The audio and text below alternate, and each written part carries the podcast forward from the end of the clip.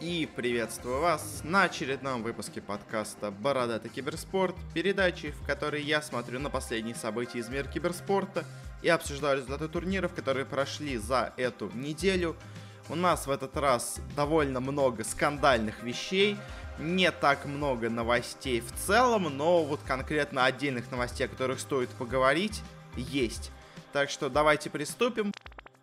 И первая у нас новость, пока что не очень интересная, но стало известно о том, что команда Echo Fox продаст свой слот в LCS, в американской лиге по лолу, купит ее спортивная группа Кронки, которая владеет футбольными клубами, скажем, Арсенал, владеет клубом NBA Денверс Наггетс, владеет клубом НХЛ, а также еще и владеет уже киберспортивным составом в лиге по Overwatch, это Лос-Анджелес Гладиаторс. Э, Все это будет происходить за 30 миллионов долларов. Причина довольно банальна. У Echo Fox просто закончились деньги. Они попытались придумать какие-то штуки, но Riot что-то не разрешила. И по итогу они просто продают свой слот. Э, интересно, опять-таки, это все еще вновь э, с командой Immortals. Мы ее продолжаем вспоминать потому что они купили целую организацию для того, чтобы купить себе слот, а вот теперь команды начинают массово продавать именно отдельно конкретно слоты в лиге ЛЦС. Э, но все равно, на самом деле, сумма в 30 миллионов довольно велика, и слот отдельный в ЛЦС, именно вот когда они раздавались, продавался за меньшие деньги, это точно он в районе, по-моему, 10-15 миллионов стоил, если я ничего не путаю. Но, по-моему, где-то так стоило. То есть, по сути дела, вот этот вот э, э, владельцы кучи разных клубов, и футбольных, и хоккейных, и баскетбольных, и киберспортивных, они переплачивают где-то раза в два, может быть, даже в три, за то, что они позже присоединяются к ЛЦСу. Но в целом, само по себе вещь интересная но сказать больше о ней нечего, так что перейдем дальше и, наверное, к одной из самых интересных тем в этом выпуске. Я говорю о скандале, который появился и который связан с командой НИП по CSGO. Один из ее бывших игроков, э, Фифларен, рассказал о том, что клуб, когда он в нем играл, творил самые разные, неподобающие, нормальной, хорошей, честной, официальной организации вещи. К примеру, они в 2012-2013 году не выплачивали вообще никаких призовых игрокам, несмотря на то, что в тот год они очень много всего выигрывали. Э, за все это время он, по сути дела, заработал только 35 тысяч долларов, а эта сумма должна была быть намного больше. Э, зарплата у них была 1000 долларов в месяц, что тогда было неплохо, но у него был в контракте штраф в размере 20 тысяч за любое нарушение, которое э, решит а, команда.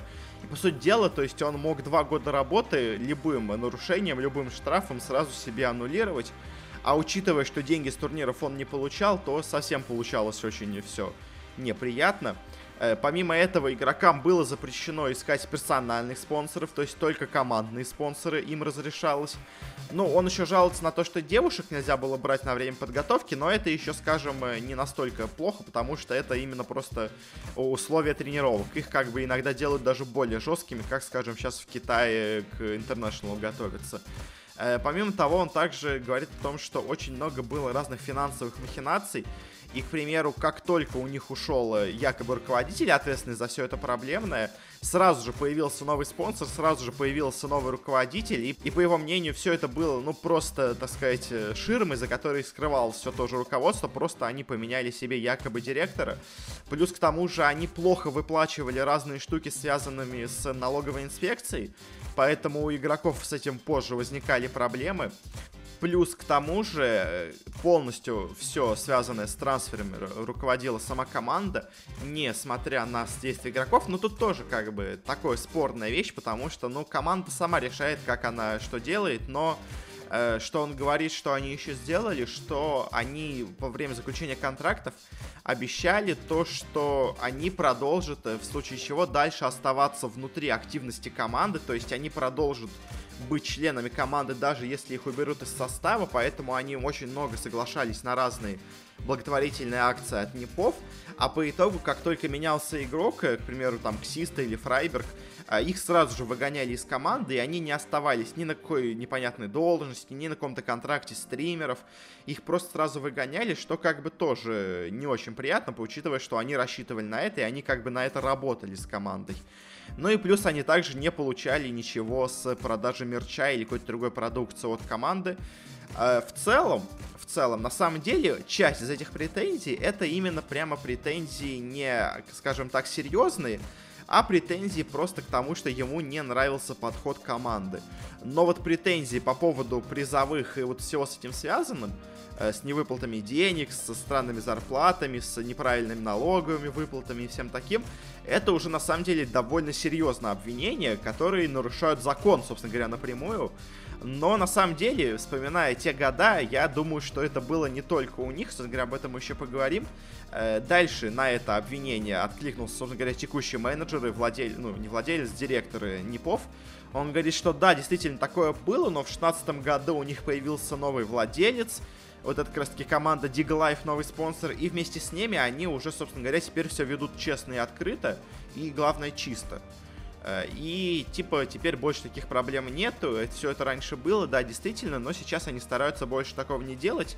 Ну и вроде бы как дальше пошли разные люди, которые стали подтверждать это, то есть тот же Ксиста и бывший игрок Мэкки Лев, Райберг, Дэвил Волк, э, Майлк, они все подтвердили, ну, действительно, что такое имело место быть, что в то время, да, так все это происходило, но в целом э, того, что сейчас у команды действительно продолжают идти какие-то странные вещи в плане организации, в плане выплаты, э, больше нет, так что, видимо, все-таки все это исправилось. Но единственное, что еще нам это принесло, то, что Бумыч э, и еще один игрок из бывшего состава Cubifier рассказали о том, что им тоже Cubifier не выплачивали деньги, когда они были в их команде, э, что в целом, на самом деле, приводит к вопросу о том, что действительно многие команды по итогу э, забирают все деньги себе, а игроки остаются ни с чем. И не так часто это все выносится на общее обозрение. Э, по разным причинам, я думаю. Ну, то есть, одна из причин просто игроки не хотят себе, возможно, портить какую-то репутацию. Они не хотят выглядеть э, ябедами, так скажем, перед всеми. Ну, то есть, э, им вроде бы обещают деньги, они не хотят сразу так выносить весь ссор, потому что, ну, вроде они обещают, вроде бы они что-то до этого платили, но вот конечно, 12-13 год это такое было очень э, дикое время для киберспорта, и тогда я не удивлюсь действительно, что такое происходило. И я думаю, такое происходило не только в НИПах, просто НИПы в тот момент были на каком-то супер подъеме, э, поэтому это было очень заметно, когда игроки, выигрывая все подряд, не могли получить почти нисколько денег. Эм, но, к сожалению, вот такая проблема киберспорта сейчас не очень... Ну, сейчас, наоборот, таки начинает, мне кажется, понемногу решаться эта проблема, потому что приходят серьезные люди, приходят серьезные спонсоры, и они хотят уже иметь более четкую финансовую отчетность, а то, что велось раньше, ну, да, действительно велось, но, надеюсь, больше такого не повторится. Э, ну а игрокам НИПов, которые потеряли деньги из-за того, что им ничего не выплачивали, ну, конечно, их жалко, но что поделать. Не повезло, так иногда случается. Но в целом, конечно, неприятно, что такое происходит, но вроде бы как, действительно, с более современных примеров, но вот помимо Cubifier больше на волне этого скандала особо не появилось, так что я делаю вывод, что сейчас, по крайней мере, получше. Ну, то есть все еще часто не выплачивают, но хотя бы не в таких объемах, не в таких масштабах переходим к следующей новости. Э, и она у нас довольно интересная. Мы об этом уже говорили в прошлый раз, а теперь, собственно говоря, продолжилась история. Мы в прошлый раз говорили о том, что команда Forward Gaming закрылась, игроки остались без, э, собственно говоря, организации. Э, и мы гадали, кто же их подберет после себя. Но все наши прогнозы оказались неверны, потому что мы забыли одну очень важную вещь. Турнир будет проходить в Китае. Поэтому, собственно говоря, бывший состав Forward Gaming подписали не Мауза, не Immortals, не еще кто-то, не Cloud9, а их подписали Ньюби. Ньюби, которые не смогли пройти на International, которые провалили этот сезон абсолютно полностью. Э, по итогу под другим именем, но едут на International. И я не скажу, конечно, что это что-то плохое. Мне кажется, все тут получаются выигрыши. Потому что, как говорит, э, собственно говоря, владелец Ньюби и вообще представители, что сейчас у них соглашение, скажем так, единоразовой выплатой, то есть они платят, собственно говоря, игрокам деньги, они организовывают им буткем в Китае. А, игроки, как я понимаю, забирают себе почти все абсолютно деньги с International, то есть они даже особо не выплачивают проценты Ньюби. А что с этой сделки получают Ньюби? Они, собственно говоря, получают себе спонсорские сделки, потому что турнир в Китае и местные китайские спонсоры, которых у Ньюби довольно много, очень хотят, чтобы команда появилась на таком крупном местном локальном турнире.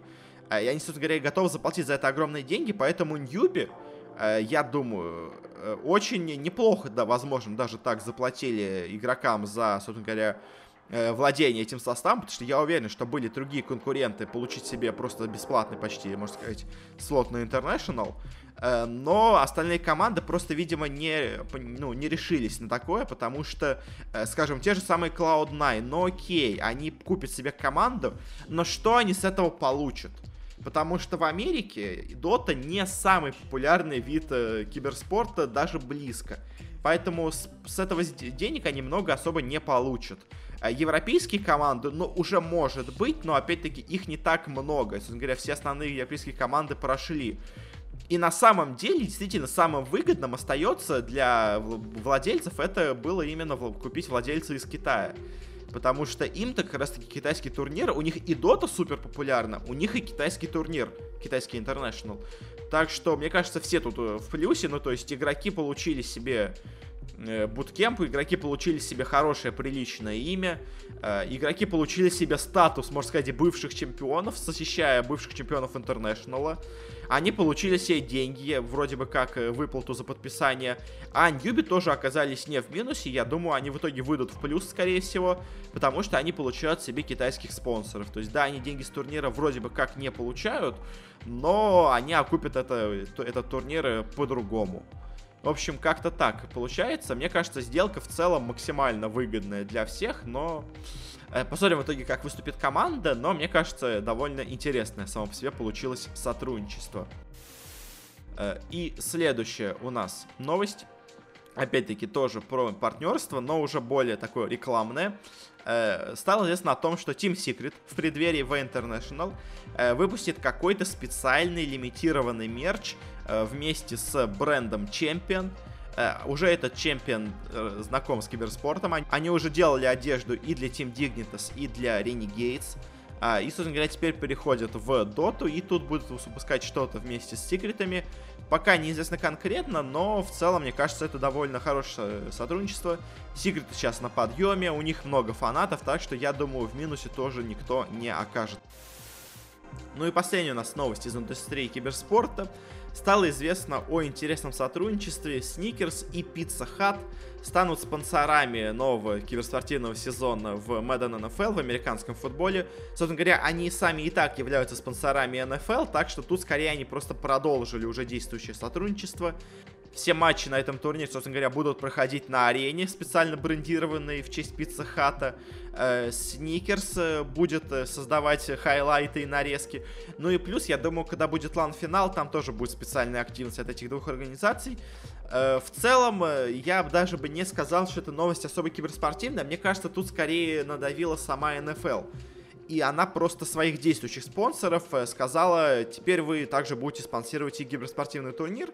Ну а те в целом, ну как бы они ничего особо и не теряют, мне кажется, от этого, и наоборот только получают. Так что, и наоборот, кстати, оба же бренда, они ну, особенно Сникерс, они себя позиционируют таким молодежным, а киберспорт это как раз-таки то самое молодежное, так что Сникерс, я думаю, точно от этого не потеряет ничего. Пиццехат, она, я не знаю, какая у нее целевая аудитория считается, но тоже, я думаю, особо в минусе они от этого не окажутся. Э, в Америке Мэдден смотрит, конечно, для нас это вид спорта и киберспорт довольно странный, но для местного турнира, мне кажется, все очень и очень неплохо. Ну и на этом мы закончим наш раздел с новостями и перейдем к турнирам. И первый у нас турнир, который я не знаю, если честно, как обсуждать по-нормальному, потому что это у нас чемпионат мира по Fortnite, который прошел на этих выходных э, в Нью-Йорке. И, если честно, э, ну, мне нечего обсуждать в плане спортивных результатов, потому что, если честно, я вот так признаюсь, батл рояли не очень хорошо заходят как киберспорт. Это уже и так э, было понятно в целом с э, PUBG. И сейчас с Fortnite это продолжает также показываться. Ну, то есть как? Э, именно формат 100 человек или там 50 команд э, двойных, он не очень хорошо подходит под киберспорт, потому что слишком э, получается это сложно для просмотра. Слишком много людей на карте, слишком много всего надо, не уследить за всем, что есть. Плюс к тому же в Fortnite еще постоянно идет застройка, поэтому очень сложно нормально посмотреть, э, что как происходит. То есть, если в PUBG ты более-менее еще представляешь, где какие дома находятся, то в Fortnite, смотря на глобальную карту, ты вообще не понимаешь, э, в какой ситуации находится игрок, потому что есть у него там хороший дом, нету, построился в высокую башню или нет. Ну, то есть, э, в целом, с точки зрения зрителя, если честно, как по мне, турнир получился, ну, не самым хорошим но скорее именно с, в плане именно с проблем самой игры, а не в том, что в чем-то была проблема организаторов. Хотя о проблемах организаторов мы еще поговорим. Но, в общем, сейчас быстро скажу о результатах. Э, в общем, э, в соло-турнире победил у нас э, вроде бы как 16, да, уже 16-летний паренек Кайл Гирсдорф под ником Букха никто особо, как по мне, известный, вроде бы как, не, при, не, ну, не получил себе место в десятке. Э, вроде бы как, я говорю, я не самый хороший и не самый разбирающийся в Fortnite человек, так что мое тут мнение скорее просто как стороннего зрителя, но вроде бы как никого суперизвестного в десятке нету. Наш игрок закончил на 59 месте, мы о нем еще поговорим. А в режиме до первое место заняла организация Cooler eSport с ее игроками Нихроксом и Аква. Один из Венгрии, другой из Норвегии. А, их возраст нам неизвестен, так что не могу ничего сказать. Но и тоже вроде бы как никого прямо супер известного нету, хотя может быть... Э, ну, в общем, как я говорю, стримеров суперизвестных нету. Э, может, кто-то из известных соло каких-то игроков есть, но я о них не слышал. Э, наши Virtus.pro закончили на 33 месте, наши Гамбиты закончили на 32 месте. Собственно говоря, больше, наверное, мне сказать, если честно, и нечего. Единственное, еще можно отметить, что очень неплохо в целом по результатам получилось у команды Lazarus eSport потому что они на четвертом месте в сингл турнире, и они на втором месте в до режиме. Ну, то есть, в целом организация получилась в довольно неплохом плюсе. А, ну а теперь перейдем к более неспортивным вещам, перейдем к проблемам, которые были в именно плане организации на этом турнире. А, но началось все еще до начала турнира, когда популярный, самый вроде бы сейчас популярный стример по Fortnite Тфуе, Э, он э, не смог попасть на свой рейсный самолет, потому что вроде бы как что-то неправильно сделали организаторы. Он не сказал, что конкретно было сделано не так, но, видимо, все-таки в чем-то они ошиблись, то ли ему неправильно сообщили информацию, то ли билет неправильно купили. В общем, э, сразу началось что-то не так у организаторов. Дальше начались, собственно говоря, сами турниры, Э, и на нем э, игроки очень много и очень часто жаловались на лаги.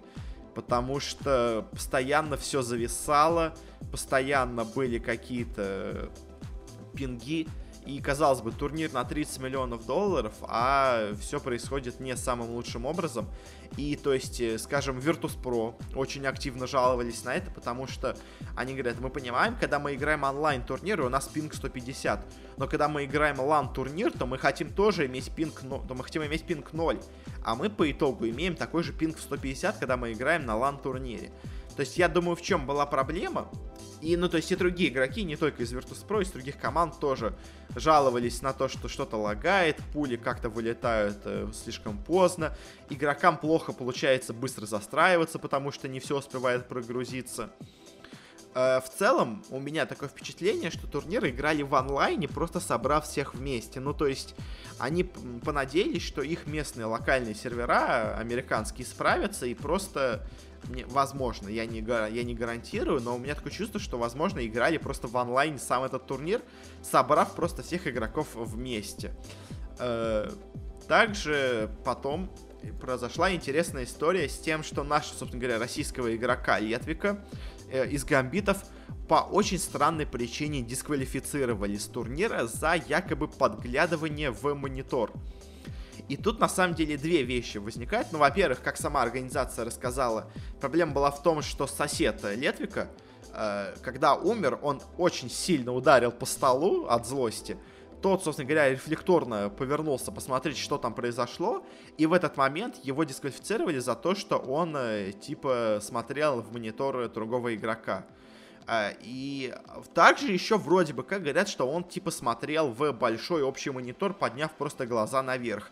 И тут возникает две, два вопроса, которые на самом деле даже не к игроку, а к организаторам.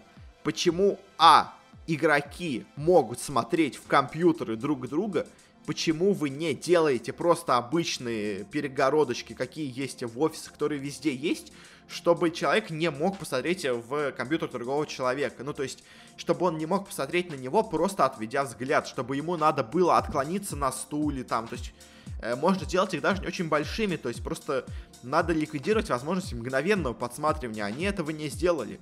И на турнире за 30 миллионов долларов, как они себя позиционируют, самый крупный, самый крутой турнир в истории киберспорта, ну это просто, я не понимаю, как можно не сделать это нормально.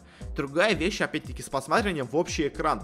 Почему игрок, сидящий на стадионе, ну, точнее не на стадионе, сидящий на арене, э, в кругу других игроков на своем игровом месте имеет возможность смотреть на общий экран, где показывают общую трансляцию турнира. Как это может быть? Я не понимаю. Ну, то есть это настолько бред просто. Ну как? Как это можно было так соорудить?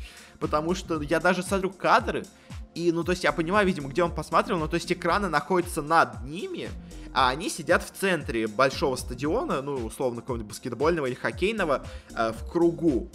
Но, то есть, получается, у них еще есть стадионы, у них еще есть экраны где-то по углам стадиона над зрительскими местами, и туда игрок может посмотреть. Но вопрос, зачем они вообще работают, если экраны находятся над ними?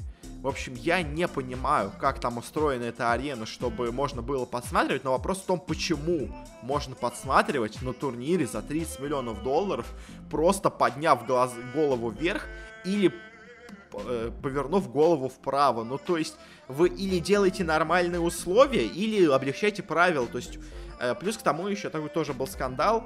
Э, всех игроков заставили использовать собственные дефолтные мышки турнира им не запретили играть с их собственными девайсами, то есть, видимо, у них был спонсор условный Logitech, по-моему, кстати, да, именно Logitech еще в турнир по Fortnite, и всех заставили играть на клавиатурах, на мышках и в наушниках Fortnite, ну, Logitech, боже мой.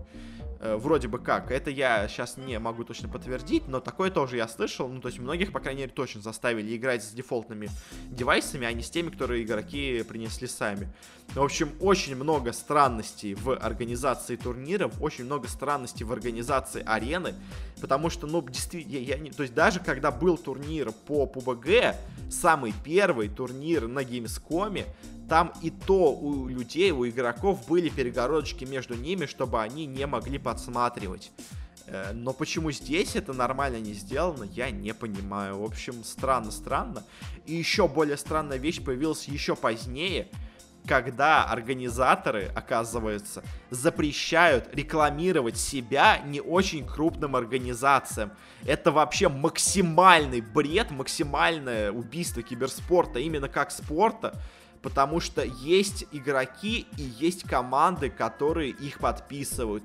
А Fortnite и Эпики делают максимальный упор именно на игроках, наплевав абсолютно на организации, потому что что произошло, в общем?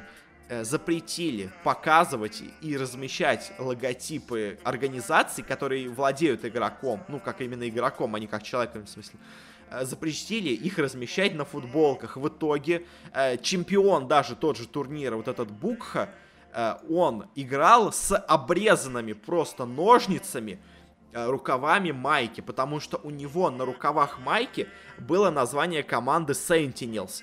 И они просто взяли его майку и ножницами ему отрезали название его команды.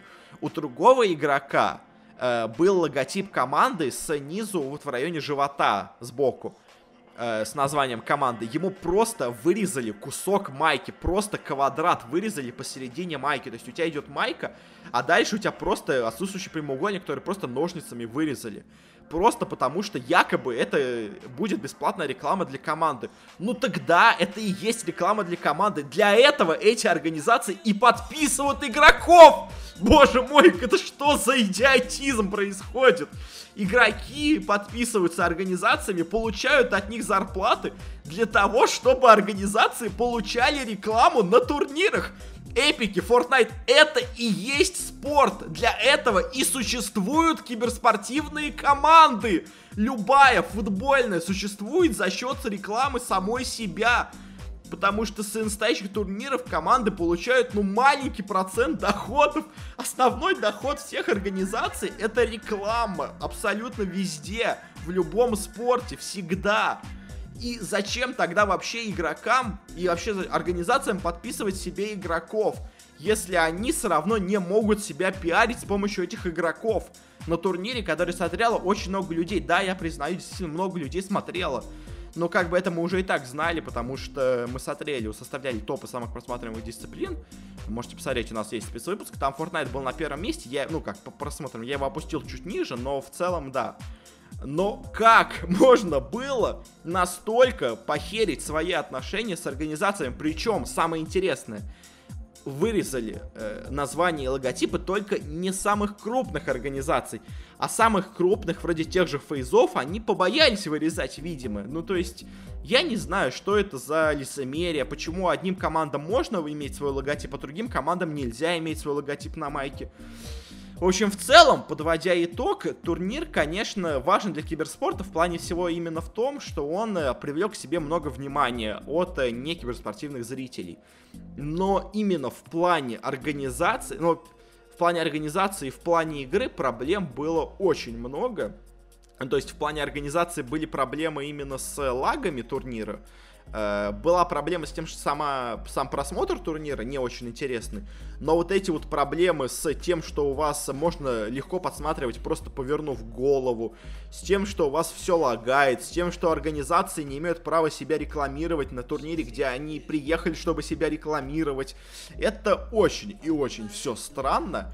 Э, и самое главное, вот еще с, с вопросом, с вырезом формы, почему просто не заклеить название скотчем? Так делают, вы представляете? Можно использовать более обычные методы вы просто берете или вот этот э, серебряный скотч, или любой малярный даже скотч, и просто заклеиваете название. Так делают. Вы представляете, есть некоторые турниры, которые играют, с, у которых спонсор какой-нибудь производитель наушников, и в итоге игроки играют с наушниками, у которых на краях такие прямоугольнички со скотчем, потому что заклеили название спонсора. Это делается именно так. Это не делается вырезанием футболки.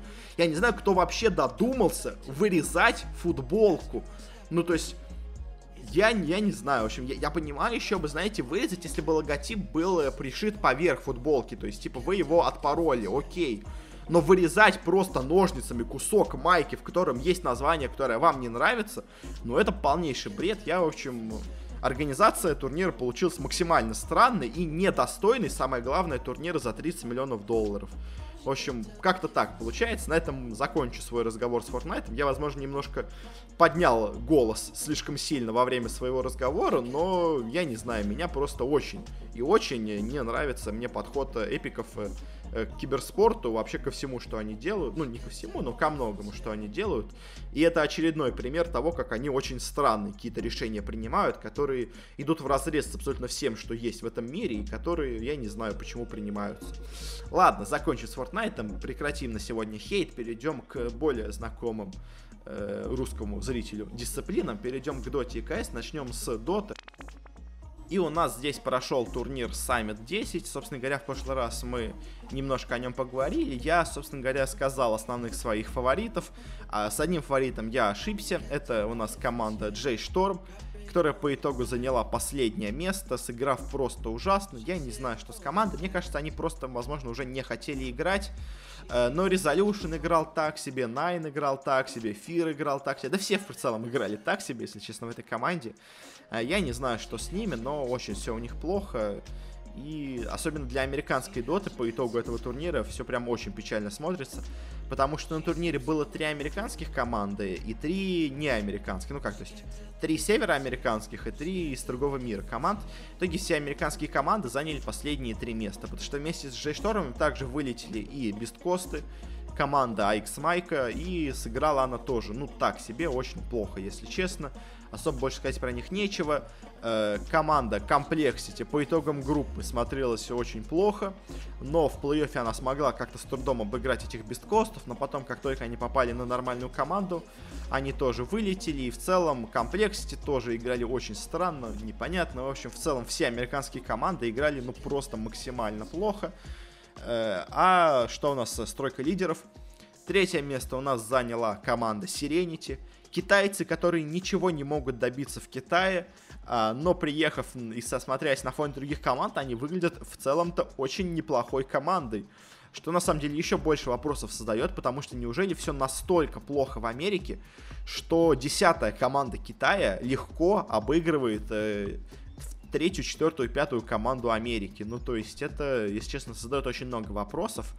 Но как-то так. В общем, Сиренити в целом смотрелись неплохо, особенно для того, учитывая статусы, которые они сейчас имеют в Китае.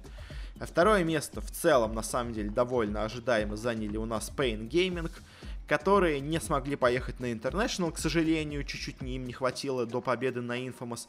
Но команда максимально сильная, команда очень хорошо играет, она себя тут также хорошо показала. В группе второе место, в Винрах она даже прошла в итоге первым, первым в гранд-финал.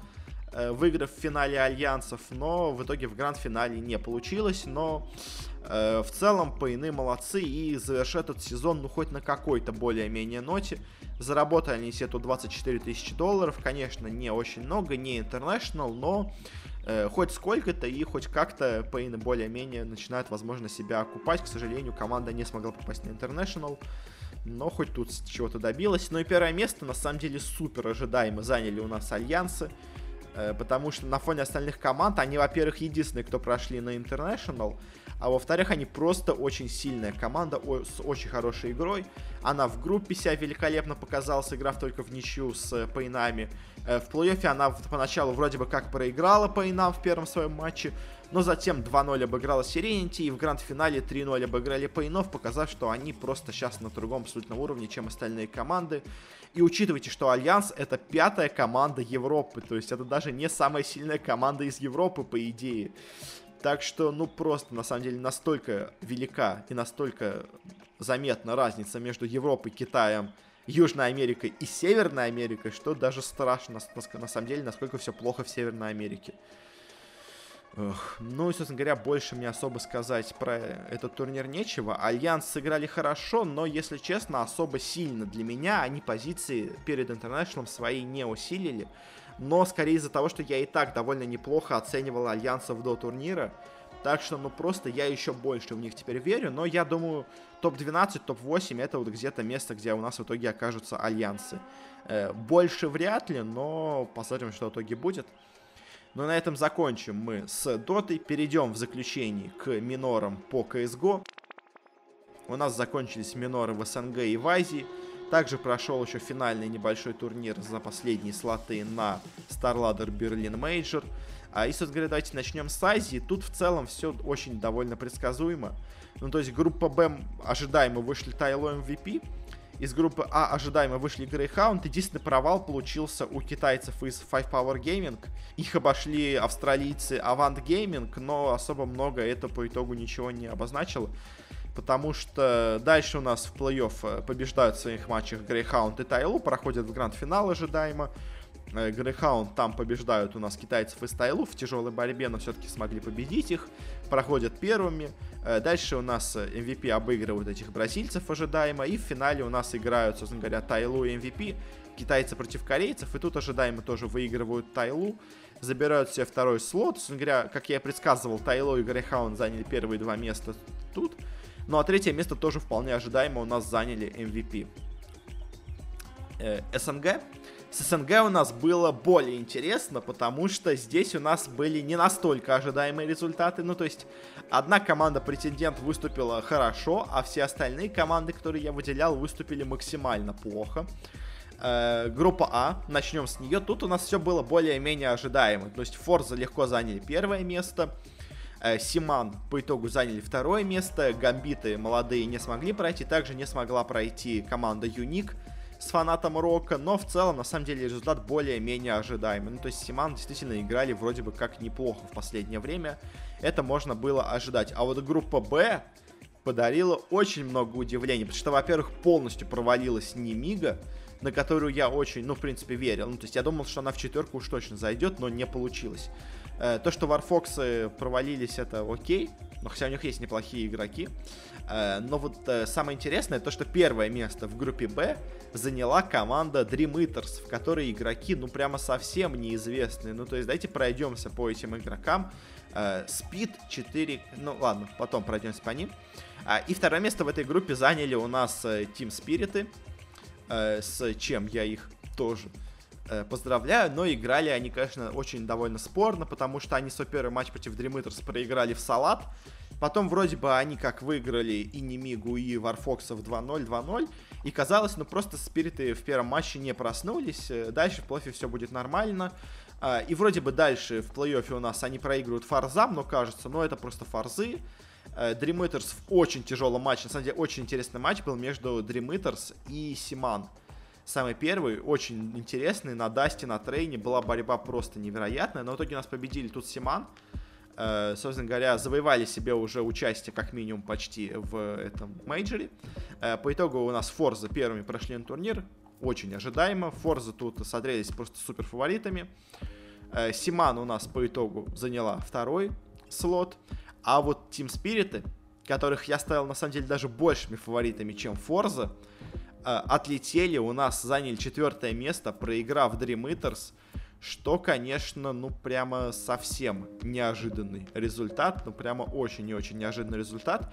И по итогу у нас от СНГ на мейджор едет у нас Syman. Тоже давайте пойдемся по игрокам. Э, neaLaN, игрок, который нигде особо до этого не играл. Игрок t0rick, который тоже нигде особо не играл. Игрок Perfecto тоже нигде не играл. Рамзик, Э, играл в AVANGAR и Tengri. Вот, наверное, единственный более-менее известный игрок казах, очень хороший. Э, и Keoz, бельгийц с украинским вроде бы как гражданством, тоже нигде особо до этого не играл. И вот эти особо неизвестные парни из Syman а, ну, кроме разве что, может, Рамзика, э, в итоге едут на мейджор. Э, и, собственно говоря, от этого перейдем к турниру за третий, ну, с третьих мест. Э, э, Play-in он назывался. Тут, на самом деле, я изначально, когда его прогнозировал, я немножко не прочитал правила. Я признаюсь, это была моя ошибка. А, я прочитал, что должна пройти только одна команда, и я думал, кто это будут у нас North ы или INTZ ы. По итогу оказалось, что из четырех команд проходит три команды, ну, что, по сути дела, то есть третье место в любом регионе почти гарантировало тебе проход на мейджор. То есть надо было быть только очень слабым и ожидаемо очень слабый регион Азии. В итоге у нас тут и провалился. И у нас в этом play-in е прошли и North ы, и INTZ ы, и Dream Eaters тоже смогли пройти, притом они обыграли не то чтобы каких-нибудь вот этих корейцев из MVP, а они обыграли бразильцев из INTZ, которые очень и очень здорово смотрелись у себя в регионе. И это, на самом деле, очень крутое достижение для наших ребят. И в итоге у нас 5 СНГ команд едет на мейджор. Конечно, в целом, на самом деле, эти 5 команд и так ожидались, потому что, ну, то есть, единственная проблема была, сможем ли мы обыграть азиатскую команду вот в этом вот э, плей-ине. Э, но в целом, на самом деле, это было довольно ожидаемо, что мы сможем их обыграть, потому что азиатский CSGO не самый сильный. А, и по итогу, помимо Симанов неизвестных, у нас еще едут и Dream Eaters. Давайте посмотрим на состав Dream Eaters. Speed 4K. Не играл вообще нигде до Dream Eaters. Кинки. Э, старый игрок, играл в не особо крупных командах, еще в CS 1.6, но особо ничего такого я примечательного у него в карьере не вижу. Крат, тоже молодой парень, первая его команда, Dream Eaters. Форстер, первая его игровая, Форстер, извините, первая его команда, это Dream Eaters. И Свят, э, играл до этого в Forza, в Pro 100, но такой тоже, знаете, молодой игрок, которого в разные такие молодежные команды раньше брали, но нигде особо крупного достижения у него тоже до этого не было. То есть те же самые Pro 100, те же самые forZe, тогда, когда его брали, это были такие команды Академии. А вот сейчас э, он уже проходит на мейджор. И по итогу у нас две супер молодые команды с супер молодыми талантами неожиданно проходят на мейджор. И это, мне кажется, очень крутое развитие для СНГ региона в КС. И на самом деле даже те же самые Форзы, они же тоже не прямо супер какие-то старые игроки. Там есть парочка старых игроков, но у них тоже очень много молодых талантов. И в целом, если честно, вот сейчас э, очень у меня хорошие ожидания. Ну, что никак. Ожидания-то у меня такие реалистичные, но очень мне интересно, на самом деле, будет посмотреть на этих парней в будущем. Потому что такой большой опыт э, мейджора, это может очень сильно продвинуть нашу КС-сцену. И что так много молодых, талантливых парней прошло на мейджор, это прямо супер круто. Будем теперь смотреть, что с ними произойдет дальше. Ну а на этом, наверное, мы закончим наш выпуск. Он, возможно, немножко сумбурным получился, особенно в конце. Немножко сумбурно я рассказывал про Fortnite, но что уж поделать. Ну а в целом спасибо всем, кто слушал. Подписывайтесь на подкаст, где бы вы его не слушали. Э, в iTunes, ВКонтакте, на Castbox е, еще где-нибудь, где есть, в Google подкастах. Мы почти везде, где есть, выходим. Э, если хотите оставить какой-то отзыв, какой-то комментарий, какой-то негатив свой написать, ну в плане негатив, а какую-то критику, сказать, что стоит улучшить, что стоит изменить, то можете написать нам или в группу ВКонтакте, или на наш аккаунт в Твиттере. Э, ссылочки на все должны быть в описании где-то, где вы это смотрите. Э, ну и, собственно говоря, до встречи на следующей неделе. Спасибо еще раз всем, кто слушал, и пока!